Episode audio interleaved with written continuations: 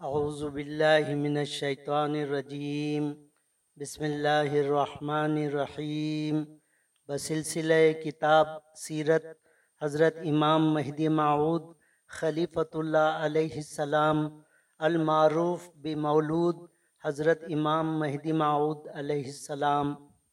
حضرت مہدی علیہ السلام کا چند اصحاب اکرام رضی اللہ تعالی عنہما کو گجرات روانہ کرنا۔ اس کے بعد حضرت مہدی علیہ السلام نے بندگی میاں سید خنمیر رضی اللہ تعالیٰ عنہ، بندگی میاں نعمت، میاں عبد المجید میاں شیخ محمد کبیر اور میاں یوسف رضی اللہ تعالیٰ عنہما کو اپنے اپنے گھر والوں کو لانے کے لیے گجرات روانہ فرمایا۔ میاں لاڈشاہ رضی اللہ تعالیٰ عنہ نے عرض کیا کہ میاں نعمت رضی اللہ تعالیٰ عنہ کا قبیلہ بہت ہے۔ واپس آنے نہیں دیں گے۔ فرمایا کہ میاں نعمت رضی اللہ تعالیٰ عنہ مرد ربانی ہیں، ہرگز نہیں رہیں گے۔ بندگی میاں نعمت رضی اللہ تعالیٰ عنہ نے عرض کیا کہ بندہ اپنی عورت کا اختیار اس کے ہاتھ میں دے کر آیا ہے۔ بندے کو اپنی خدمت سے دور نہ کریں۔ فرمایا، جاؤ، آنے والوں کو لاؤ۔ بندگی میاں سید خنمیر رضی اللہ تعالیٰ عنہ نے عرض کیا، میران جی بندے کے لیے عورت بچے نہیں ہیں، کس لیے بھیجتے ہیں؟ فرمایا، جاؤ، اس میں کچھ خدا تعالیٰ کا مقصود ہے۔ پس میاں سید سلام اللہ رضی اللہ تعالیٰ عنہ نے میران سید محمود رضی اللہ تعالیٰ عنہ کو خط لکھ کر شاہ خنمیر رضی اللہ تعالیٰ عنہ کے ہاتھ میں دیا تھا۔ حضرت مہدی علیہ السلام نے تشریف لا کر فرمایا کہ کیا لکھے ہو، پڑھو۔ جب پڑھنے لگے کہ وہاں کیا بیٹھے ہو، بیگانے آ کر بحر ولایت لے جا رہے ہیں۔ تمہارے لیے اس ذات اور محمد مصطفیٰ صلی اللہ علیہ وسلم کی ولایت کے بہرے سے دور رہنا جائز نہیں ہے۔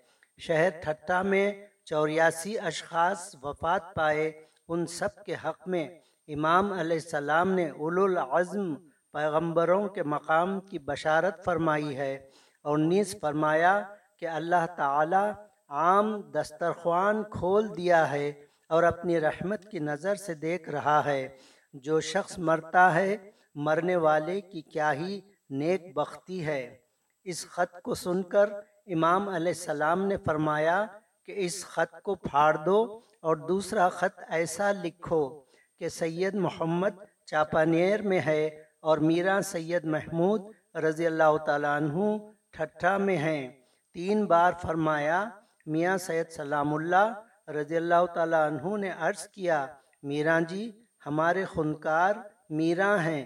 فرمایا، بندہ میرا ہے تو میرا سید محمود اول میرا ہیں۔ جب صحابہ رضی اللہ تعالیٰ عنہما گجرات پہنچے چند روز کا عرصہ ہو چکا۔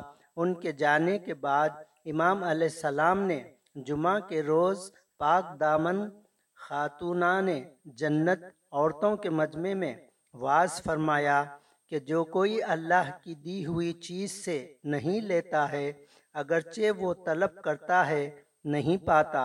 امام علیہ السلام نے جب یہ بات فرمائی تو یکایک بی بی بوونجی رضی اللہ تعالی عنہ نے کھڑی ہو کر عرض کی کہ میں اپنی ذات کو خنکار کے حضور میں خدا کے لیے گزرانتی ہوں۔ یہ بھی بنمانی قوم سے تھیں۔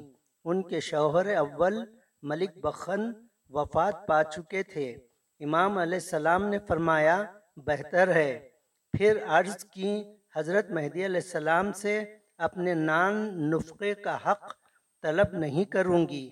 اس کی کوئی حاجت نہیں۔ مگر اس بات کی تمنا رکھتی ہوں کہ محشر کے دن خنکار کی زوجیت میں اٹھائی جاؤں۔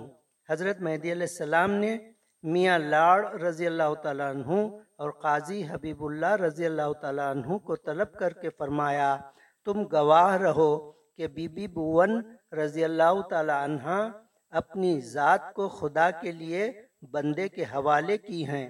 بی بی رضی اللہ تعالیٰ عنہ نے بھی گواہوں کے روبرو اس بات کا اقرار کیا، دونوں اصحاب رضی اللہ تعالی عنہما گواہ ہو کر واپس ہوئے۔ وآخر دعوانا ان الحمد للہ رب العالمین۔ اس کتاب کا اگلا حصہ انشاء اللہ تعالی آئندہ آڈیو میں پیش کیا جائے گا۔